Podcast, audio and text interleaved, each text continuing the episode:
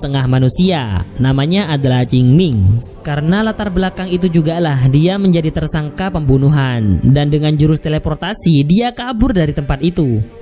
Tak lama setelah itu, seorang wanita datang. Dia ini adalah calon ketua dalam organisasi penyihir yang disebut Yin Yang ini. Namanya adalah Baini. Kalau di Jepang, organisasi penyihir seperti ini disebut dengan Onmyoji. Semua kejadian itu ternyata karena terdapat dugaan pencurian sebuah batu bertuah yang disebut batu lin oleh seseorang, yang mana King Ming lah yang menjadi tersangka utamanya. Selain itu, dia juga dituduh sebagai pembunuh salah satu temannya yang bernama Cimu, yang tak lain adalah salah satu murid terpintar dan paling disegani oleh yang lainnya karena kekuatan dan kedewasaannya, sampai akhirnya dia dinyatakan mati di tangan King Ming saat ini.